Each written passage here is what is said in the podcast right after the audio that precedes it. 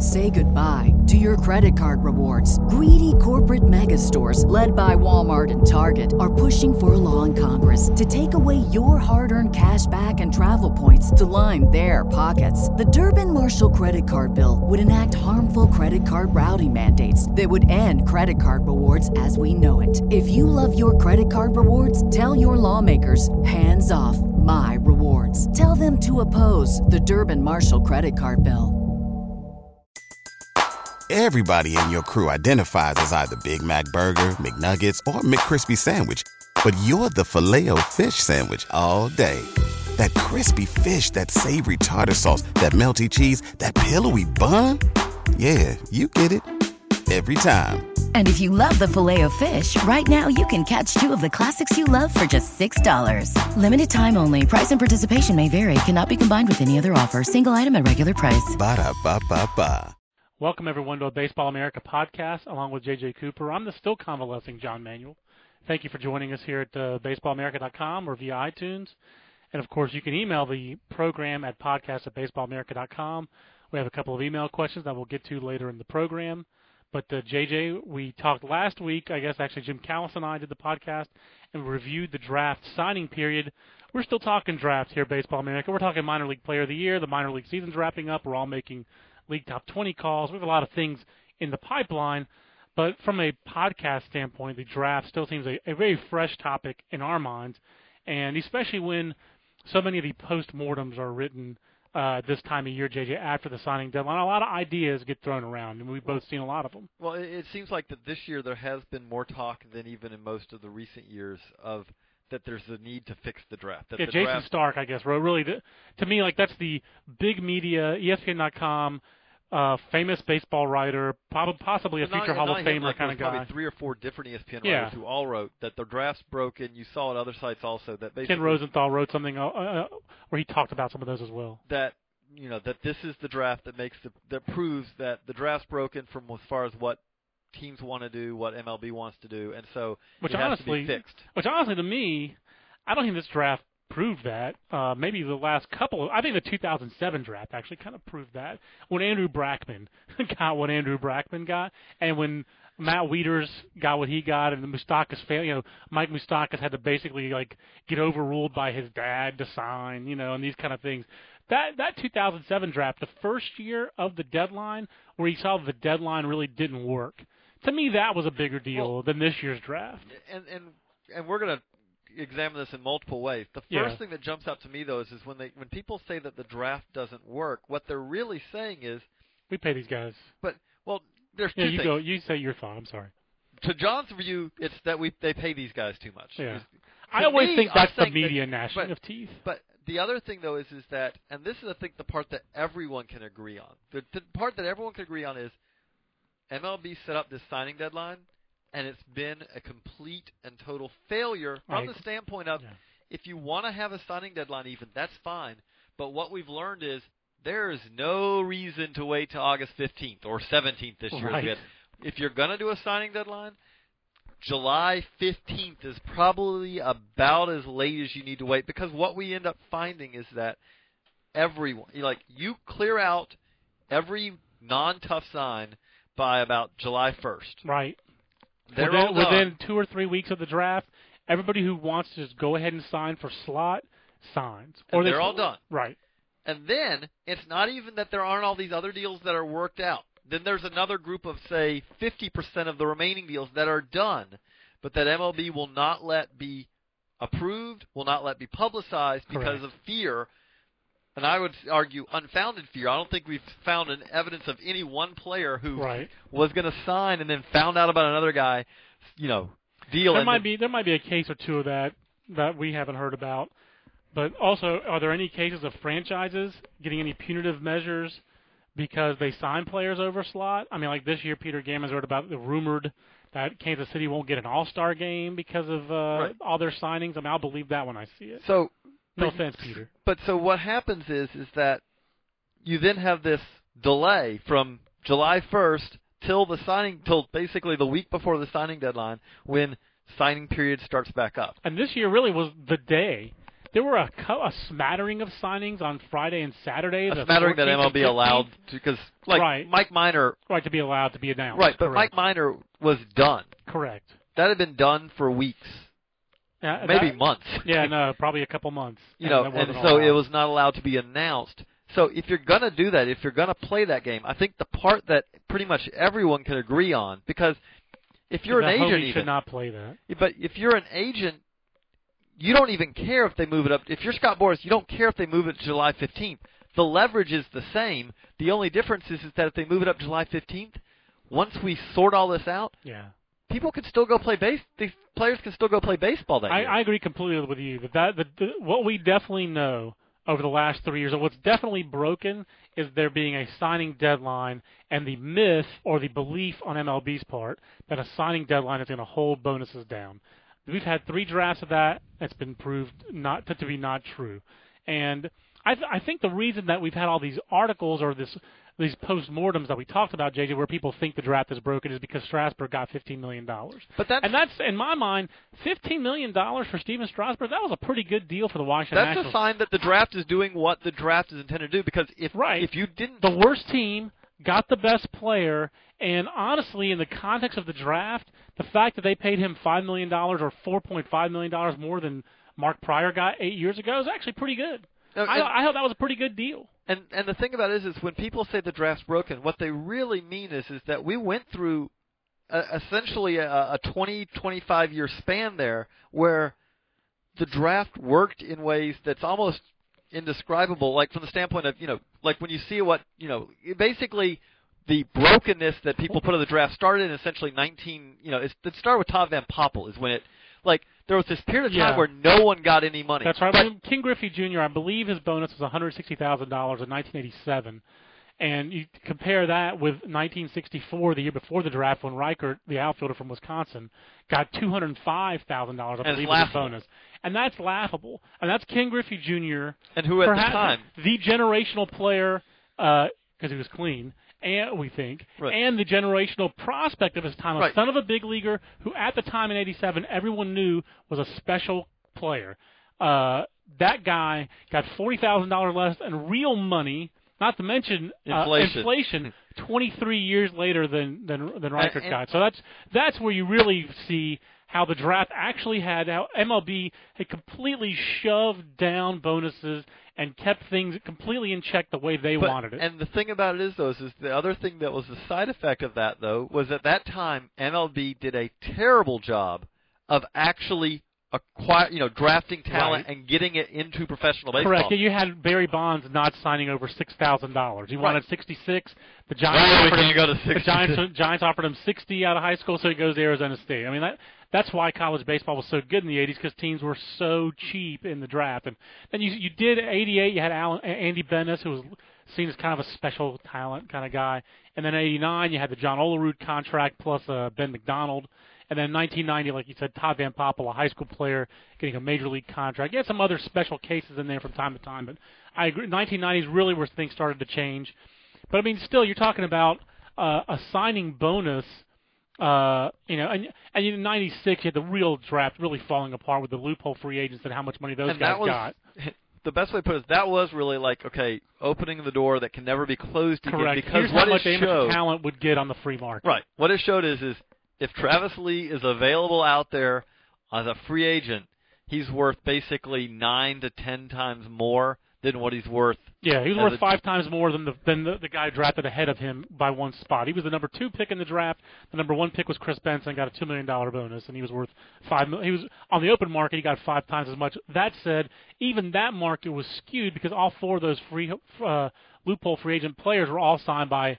Uh, teams that did not have major league rosters, the Diamondbacks and Rays at the time. And the other- so even that skewed it a little. The other thing bit. that's skewed it is, is that but all the all if you 20 if you teams were threw bigger. away the draft, which there's actually people out there like who've said, you know, there's proposed out there to abolish the draft with Yeah. different different ways. But if you threw if you took away the draft completely, what would end up happening is is that you would probably end up seeing more Strasburg type contracts, but then on the other end, you would also see, you know, it would kind of drop off much more quickly from the standpoint of you would flood the market. I Yeah. mean, it kind of in some ways what they talk about with you know Marvin Miller when he was going for free agency. The thing that Marvin Miller wanted less than anything else was complete Everyone total free free agency because Correct. then all of a sudden there's a, a surplus of of talent out there. Yep. Not going to be exactly the same if you just completely abolish the draft, but it would shift it to where the truly elite talents would get a ton more money, but the seventh rounder now would get less. yeah, the guys who are signing for a hundred thousand dollars in the eighth round, they would not be getting that much money. There would that that pool of players would be a lot smaller. I agree with you. You'd have higher bonuses at the top and a lot more bonuses that are smaller, where guys who have no leverage, maybe a college junior who's really tired of school, or a, a junior college player who does not want to go to a four-year college, doesn't have that as an option, and is out of junior college eligibility, might just sign. Okay, I'm just going to go ahead and start. I'll take my ten thousand dollars. So yeah, and, and the more, so I, I agree. I, I guess I, I would say, Jay, is it safe to say, JJ, that you and I are both uh, uh, opposed to an abolition of the draft? 'Cause Yeah, I I- really think abolishing the draft completely doesn't make sense. to me. I, I I don't think, and I'm not someone. I mean, you'll. Some people approach that from the standpoint of this is unfair to the players because, but this is something that has been established. You know, every professional sports league basically in the U.S., significant one, right. has pretty much uh, decided that this is a more equitable way to distribute talent, and I I, I would agree with that. I will say the NBA is seem like they've they've trended. They've made their draft a lot less important over the years in, Oh, the, in the NBA. That's that, for sure. That's the one thing that MLB has like, and it's a different type of draft, obviously. But NBA and the NFL have both cut the rounds of the draft pretty significantly. Well, the NBA with just two rounds now, and how international Right. the NBA has become. There are more players declare for the NBA draft every year than actually Right. can be drafted in Right. the NBA. I. I think the NBA's talent procurement system is pretty broken myself. Uh, a lot of young players come into the NBA, and basically it's more valuable for in the NBA for you to practice for a couple of years on an NBA roster. And, and the NBA believes it's better for you to be drafted really young, for them to pay you a couple million dollars just to practice, than it is for you to be developed at the college level anymore. That's how broken the NBA's development system is. It's extremely broken. It's it's it's a in my mind it's, it's really inefficient. where where I think we have the difference uh, difference of, opinion is is I actually probably would side on be on the side of the people who say that I don't think the draft is nearly as broken as a lot of people think. I don't think if you look at the bonuses, even now, and I know this year was a bad year for free agents in the off season, but if you look at the bonuses, and especially once you get past Stephen Strasburg, Dustin Ackley, Jacob and about Turner, yeah. and about five or six other guys. What we're really talking about is the bonus. You know, the bonus for the the tenth highest bonus in this draft is still in the range of hey, that's a you know That's below the major league average. right. And so we're not talking about that. There's this massive disparity. Like I mean, the NFL's broken from that standpoint. That Right. a tight end gets drafted the top five picks. Like, well, he's all of a sudden the highest paid tight end in And Stephen Strasburg is anywhere near the highest Right. paid Steven- pitcher in the Major League Baseball. right. So Correct. so that's not something we're we're facing. So I don't that, think that that is truly a joke when you think about that way. That Matthew Stafford, and where his pay is as a number one pick in the NFL draft, where no one thought Matthew Stafford, oh, this is a game-changing Right. quarterback. He was just the best player available and the number one pick, and so therefore he must get, you know, an obscene amount of money. Right. I don't even know that people think he's Matt Ryan. right. And that's Never baseball. getting them more on JJ's But footing. but but baseball, I do, that's why I don't think it's that broken. Is that and they talk about well, it's a disparity because the big market teams now can you know can land. I mean, and the examples thrown out are uh, you know Well, Matt Wieters will fall or you know Ryan Westmoreland, guys like that. At the same time, if you like, if you look at the look at the top on our site, you know, go to the prospects blog and look at the the how much each team spent in the top ten rounds. And I know that there's some guys that you know teams spent. The Orioles actually were the team that spent probably the most after Right. the tenth round. They did. But oh, then no doubt after the tenth round they signed the most because they have two basically million dollar players after the tenth but round. if you look at that, teams have wisened up. It took a couple of years, but I would say if you were people making that argument five years ago or four years ago, or really that 2007 draft, yeah, there was a pretty good argument to be made back then that because all these teams were sticking the slot and really just letting you know the talent go by and say, hey, you know, the Yankees and Red Sox can draft them in the later rounds. yep. You're not That's- seeing that as much I- anymore. I, agree completely, JJ. This year, every team went over slot for at least one player. Even the oh, the two stalwarts that have always been by Commissioner Selig's side were the Astros and the Mets for various reasons. The Astros because Drayton McLane does whatever Bud tells him to do, and uh, the Mets because Omar basically does what uh, what Bud Selig tells him to do because that's who gave him his first job, and I guess the Wilpons go along with that. But the Mets have never brought their uh, not never not since Mike Pelfrey they gone over slot. They did for Steven Matz this year in the second round. Their first Although they pick. still sent 1.9 mil total in the uh, Right, oh, They're right. But they didn't have a first round pick, but Right. they did go over slot significantly for Matz, not to the million dollars that he wanted, but eight ninety five, pretty close. The Astros went over slot, uh, over slot for Jio Mier, but they. They're, they're, they're, the way they structured the payments, they're technically not going over slot. By the way, MLB counts it, but that's you know that's like uh, the way Dean Smith used to count assists. So the way we keep them, there's you know you get a free, they would give guys an assist if the pass led to a free throw attempt, which you know is not the official way assists are counted. So the Astros are kind of doing the same thing with Jio Mier.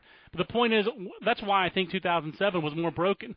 When some of the teams are going over slot, but others are not, then Then then it completely doesn't work. But this year, when basically teams draft, essentially teams are drafting who they want to draft. You know, the Mets don't seem to mind going off the board. The Braves, uh, the high school players they've deemed are now too expensive, so the Braves are trying to draft junior college players because they think that's the closest to a high school kid, and they have more leverage and they are on a set budget. Uh, every team has revenue sharing money. I'd say most teams have the money where if they wanted to, they could allocate more for their signing budgets internationally or in the draft um, to be competitive in the draft and to take players who are falling. And not every player is falling to the you know the Yankees and the Red Sox aren't, aren't the only sitting teams. there. They're not right. sitting there at the last couple Picking picks off of the guys, first round, and right. it's like, well, look, here's Rick, you know, or the Tigers. Daniel sitting- Bard. Daniel Bard's a great example for the Red Sox. Nobody took him. There were questions about Daniel Bard in 2006, but the Red Sox he was not the 28th best talent in that draft. To me- the Red Sox got him there, and now he's become something of an impact player for them. He's basically been their seventh or eighth inning And, guy and for a lot me, of this Rick year. Porcello is the, the Yeah. Rick Porcello is the example that you know, it, Rick Porcello, the Tigers have multiple examples. right? But a guy like that doesn't fall 25 picks now. Correct. Yeah, whatever pick of the draft you will. Yeah, I think 25th. Uh, it's a Baseball America podcast. Uh, he's JJ. I'm John. I think actually we agree more than we thought back right, in, my- in but, my but I want to say you office we were actually think it's more broken than I do. Do you not? Um, to an extent, I think that you have to have hard slotting. I think if you're going to have a slotting system at all, I think Major League Baseball should go to a hard slotting system. Um, and I think that there the changes that would be. I, I think you will have to overhaul the draft.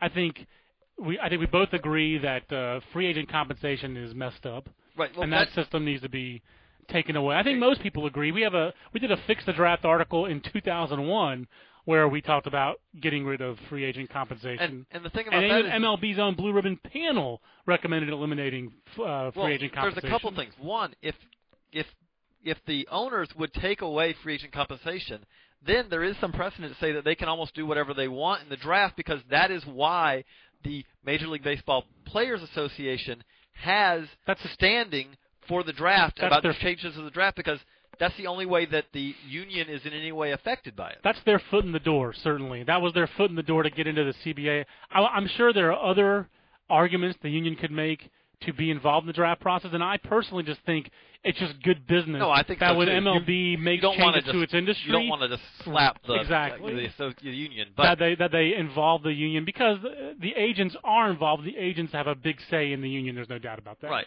But that being said, you know, the Orlando Hudsons of the world are getting screwed now Right. because of free agent compensation. And if that being the case, I, I don't see that being something that the union would have any reason really to argue because the players who are getting hurt by this are, Are union, union members. members. and the players who are getting helped are not union members. Absolutely. Um, I, so I'm for a hard slotting system. Um, the main reason is I think the the whole point of a draft is uh, to distribute talent evenly within the Major League Baseball industry. Before the draft, you had the Yankees dynasty, and a big reason for the Yankee dynasty was because they paid more for amateur talent and they found more amateur talent and they sustained their dynasty and that was bad for baseball. I don't think there's a doubt about Right. that that it was bad for the industry and that we have more competitive balance now and you have and that's been good for baseball financially and in every way. So it's good that teams in more cities have hope. So I'm for distributing the talent uh, to the bad teams first uh, with a draft. I'm for the, the concept of a draft. And when you have a lack of hard slotting in this current system, you still do have players who fall where the 10th pick in the draft is not the 10th best talent or anywhere near the 10th best talent sometimes. So I'm I'm for hard slotting Um, if that means you have to make other changes, I'm open to talking about other changes in the draft. But I'm I'm really uh, I'm for hard slotting, and I'm really for also to make that hard slotting system. I'm for moving the draft back uh, maybe to July and having more combines. I'm for maybe making high school players go through not make you can't make them go through these combines, but I am for having high school players have as much information as they can and then declare whether they're going to be in the draft or not. That's the, to me. That's the way. If you want to really kind of revolutionize, if if That's the the owners want to revolutionize idea, it yeah. in some way, and at the same time, like if you want to talk about leverage or not leverage, that's the way you do it. and I th- and I really think that's actually going to be good for the high school player as well. I think a lot of high school players sign because of the bonus, and it's not necessarily in their best interest as human beings or for their baseball interest. Well- and I and see, I think that that's a holistic approach also for Major League Baseball. I'm a college baseball guy. I think that would strengthen college baseball, and I think that baseball, Major League Baseball, should try to play off that. Let college baseball help develop their players, eliminate some of the lower rungs of the minor league, save a little money there, and make college baseball pay for some of your development, Well, which they're, and- they do somewhat anyway. And, and actually, this is a, a way, in some ways, that you and Scott Boras are in agreement. That Yeah. Scott Boras basically has his plan, and Which one of the one of the points he makes of it is, is that you more high school players are going to pro baseball than really ever should. Correct. You would be much better off, you know, because most of the guys, most of these high school players who are going are basically going to spend a couple of years in minor league baseball, and then they're done. Yeah. And his point is is that okay for the elite high school player who wants to go to pro baseball, sure, you know, and we're talking in his view the elites. I mean, we're Right. talking the guys know, that he represents. The Jake- you know, in his mind, and and, Yeah. and you have to his track record is pretty good. There's the occasional Mark Pollock, but most of the high school guys he represents are guys who have pretty good get a lot of money and have pretty good careers. The Jacob Turners, the Rick Porcellos, uh, you know, J.D. Drew, Stephen right. Drew. But his I'm sure there've been high school players that but he's represented. I'm just but not. you know, but not and, and it wouldn't just Todd Van be, Poppel was the guy who did but flop. It would, but the point being though, and even like you can make the argument, even guys who flop who get two million dollars, That's the guy who had a 10 pl- year professional baseball Right. career and was in the major leagues for a decent amount of time. Right, but you know the point being that if you're that tenth round pick who's getting a hundred thousand dollars to sign, Right. and you spend three years in the minors or four years, and you top out at low A or you know high or A, yeah. that you would probably be better served if you had any interest in college at all Right. to spend those four years and you know spend three years at least in college. And I've also always been a strong advocate of junior college baseball. I think that junior college is the perfect way station where if you're coming out of high school, you think you want to play a lot, you think professional baseball is the way you want to go, but the bonus necessarily isn't right, but you don't feel like you have another option. Junior colleges don't have the restrictions that the NCAA puts on teams for practice time. They have fewer game restrictions. You play almost as many games in junior college as you would if you're in pro ball. Because how many players really come out of high school and go straight to the Sally League or the Midwest No, no, League and play every day? It's the minority rather than the majority of guys who sign. I, I would say most I can't teams. even think. Of, I can't even. I'm trying to think of who's a high school guy last couple of drafts who's gone straight to full Mike- season ball. Mike, Mike Moustakas is mostly it's the top draft picks. Moustakas is the one who we, I can think of. Ben Revere did not Right. even do this. Aaron Hicks did not do this. A lot, a lot of guys who Oh, you're, I'm saying, yeah, and you're Yeah. talking even the next year. You're not even talking. You're, you're talking that not the year you signed. yeah, I'm talking you- the next year. Yeah. Yeah, exactly. So it's it's rare. It doesn't happen all the. I I shouldn't say it's rare, but it's the minority, Mm-hmm. the vast minority, rather opposed to the majority of players. So I, a lot of times you're going to get more playing time if you're in junior college. You're going to get just as much experience as you would if you sign in pro ball. So I, I'm really for fewer high school players signing.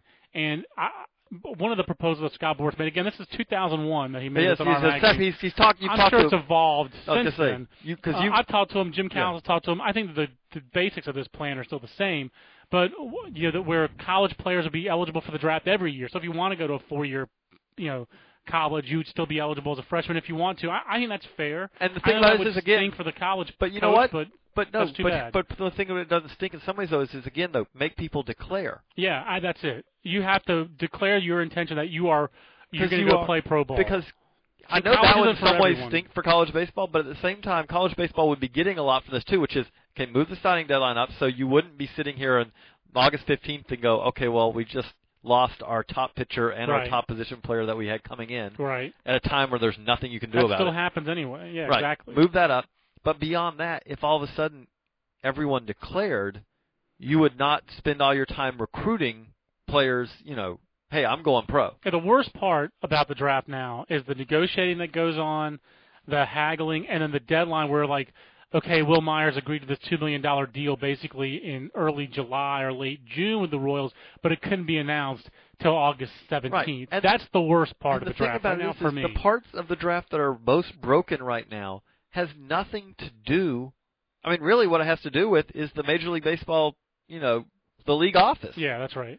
I The mean, commissioner's office is the biggest because problem. that's where you know we, we've got a signing deadline, and then we've got this essentially month and a half or month lull where everything just stops. Yeah, because most teams are taking the players that they want to take. I mean, like the Pirates are a good example. They didn't see a player at four that they want to take. You can argue the pros and cons of this, but they didn't see a player at four they wanted to take who was who they wanted to go outside the box to use a Boras Corporation line. And really, you know, they didn't they weren't sold they wanted Aaron Crow at four million dollars or Tyler Matzek at three point nine. They weren't sold on that. Instead, they decided to take their money, sign Tony Sanchez basically for slot, and then they spread that money out over the rest of their draft. They went for quantity. In their minds, they went for quantity and quality, as opposed to what they did in 2008 when they put it all in Pedro Pedro Alvarez. Alvarez, who, hey, by the way, had a great second half Yeah. and really So- thriving in Double A. But the, so the, I respect that approach. And the Uh, thing about this is that we'll again, see how it works. the, the the key thing that again this is why I don't think it's as broken as a lot of people think. Those are all decisions being made. That's a that's a development decision. That's a scouting decision. That's not, you know, again, people. It's almost like we have a la- it's a lagging indicator here, Yeah. where people Good- looking back and thinking of it as, oh, the draft's broken. And you know what? Yes, if you're taking, you know, if you're not taking Matt Wieters because you just think he's way too expensive, you know, Right. and you're letting like, him go by, Yeah. Like you the know, and you're Pirates going to take 07. and you're going to take Daniel Moskos because you don't have the money in your budget to afford Matt Wieters. Although the Pirates also say that that was an evaluation. They just didn't think That he was Matt worth Wieters was worth that much Which money. that goes back even to I mean, if you want to go to old school scouting, that's how scouting was done before the draft. Yeah. You I mean, we talk about 20 to 80. How it was done was is essentially you put dollar figures on guy. This was a ten thousand dollar guy. This was a fifty thousand dollar guy.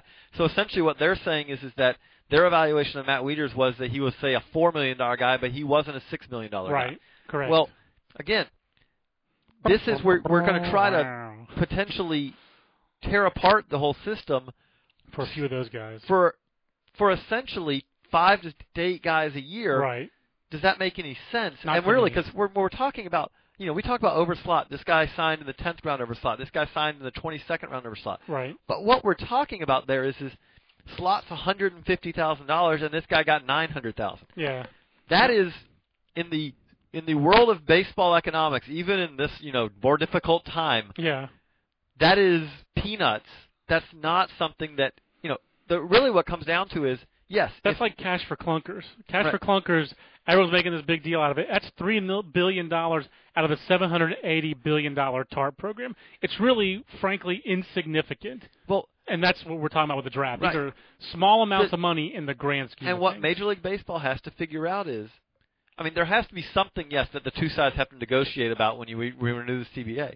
But if you're Major League Baseball, what you really have to decide is: is this what is the most important? Because the Right. union will work with you Yeah. on redoing some of this, but understand everything since the owners have come They- out and said Yeah. this is our big concern.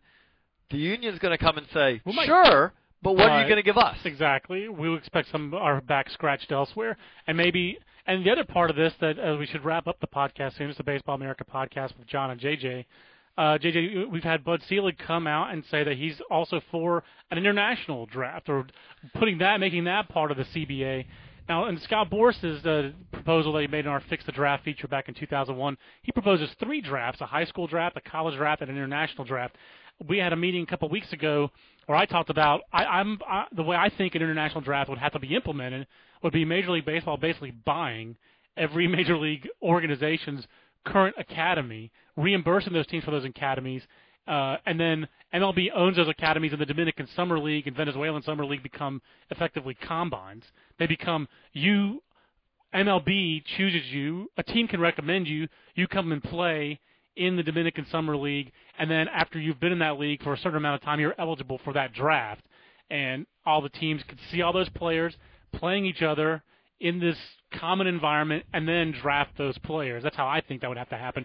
I'm not sure how you'd run it for Asia, to be perfectly honest with you. I, I'm not sure how you'd run it for Europe, although there are plans after this fall World Cup that's coming up in September, September 9 to the 27, and August 30th, I believe.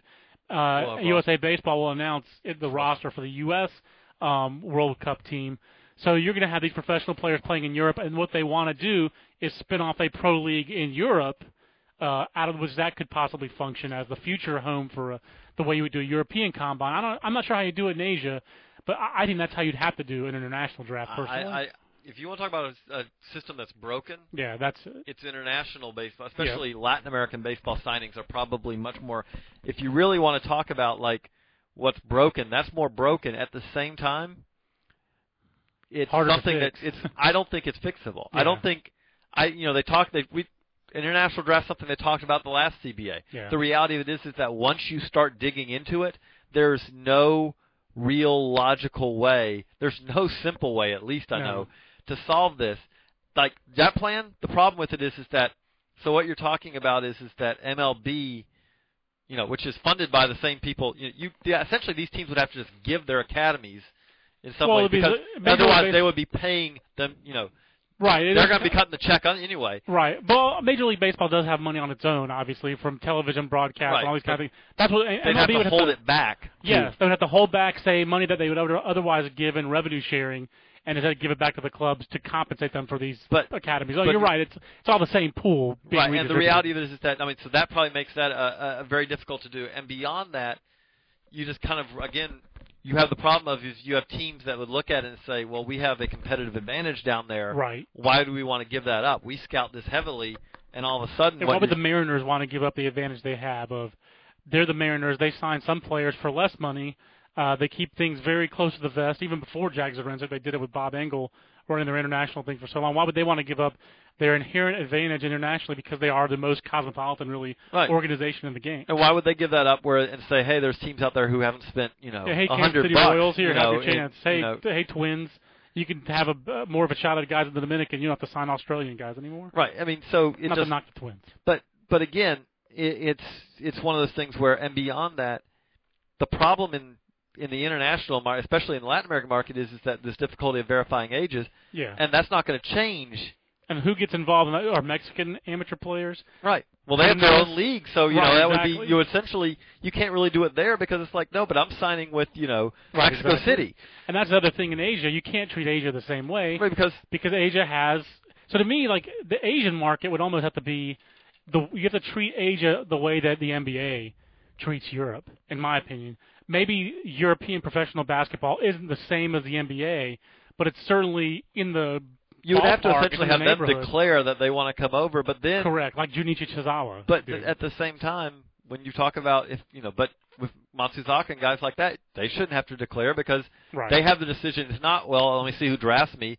They they come over and then they can decide who they sign with because and Cuban players the same way. What do you do with Cuban defectors until that island becomes open? Essentially that, that I think what we're coming to somewhat is is yes, the, not that there aren't flaws with this, but I it's think a little bit overheated. The rhetoric, like it's I think the rhetoric is overheated. I think we're agreeing that the rhetoric's overheated. That's a great way to put it. Not continue. But that that it is. It's like yes, there may be problems, but uh, the best way I'd put it is is there may be problems the way it is now. I will tell you this: if you try to fix it, you may. Major League Baseball thought they were fixing it when they set up the signing deadline. Hey, we're not going to have these players go until the day before classes, you know, Right. and we're not going to have, you know, indie guys going through, you know, and hey, we'll fix it. We'll set this signing deadline. And what happened? All it did is made things worse. law of unintended consequences is all over baseball's attempts all over the years to try to regulate how amateur ta- talent is procured. Okay, if you pay these guys giant bonuses that have to be on your major league roster, well, people did that anyway. And you, know, what? now And the, the funny thing about it is, in, is that yeah. with the major, the big, how many guys? I mean, I really, I'm, I was wrong on this. I thought that you know there was going to be kind of a time where you look at it, and it's like, man, they've really screwed up on that. How many guys have really been screwed up in the draft by signing to a major league deal? Van Poppel's really one of them. There've been a, there there There were a couple in the '90s, but it, not too many lately. I mean, like Rick Porcello signed a big league deal. Well, that's not going to really affect worked anything. out pretty well. No, no doubt. And the, I think people also have to remember this has been only the draft has only been public since 1999. I mean, before that it was not public. Uh, so you know, we're b- baseball's draft is still really. Even though it started in 1965, th- this draft is still really evolving. I think a lot of things are going to happen in the next two years that will affect those CBA discussions. But I think from the first I think, like you said, JJ, the, the rhetoric's overheated. To me, the draft really needs tweaking, and the international part, that's an overhaul that has less to do with the draft, in my opinion, and more Right. to do with how messed up uh, the, the Dominican Republic is from a governance standpoint, and how it is worth it for you to take to, to bribe people to fake an age if you're a player or a Buscone or an agent, those kind of things. So that, the- that that's a whole other system that needs to be fixing beyond a draft. So I think we're agreeing on those points. We have two quick. Um, I don't think we have time to get to well, them let's today. get let's get to one quick question, and then we'll wrap the podcast. Let's one quick question. Um, this is a Luke. We'll get to Joe's question next week. Luke wanted to ask about the White Sox farm system. I, I just I, I, I like getting to the podcast questions. Is there a clear top prospect in the White Sox system with uh, with uh, Gordon Beckham graduated the big leagues? It seems like Tyler Flowers, Jared Mitchell, Dan Hudson, Jordan Danks are a cut above everyone else. Any other potential stars or sleepers in the organization?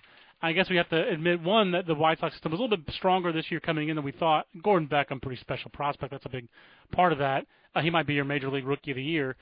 Second of all, they've had a breakthrough guy in Dan Hudson, uh, who Oh, yeah. is uh, pitching well even now in AAA at that system. Third, they gutted it a little bit with the four pitchers they gave up uh, in the Jake Peavy deal.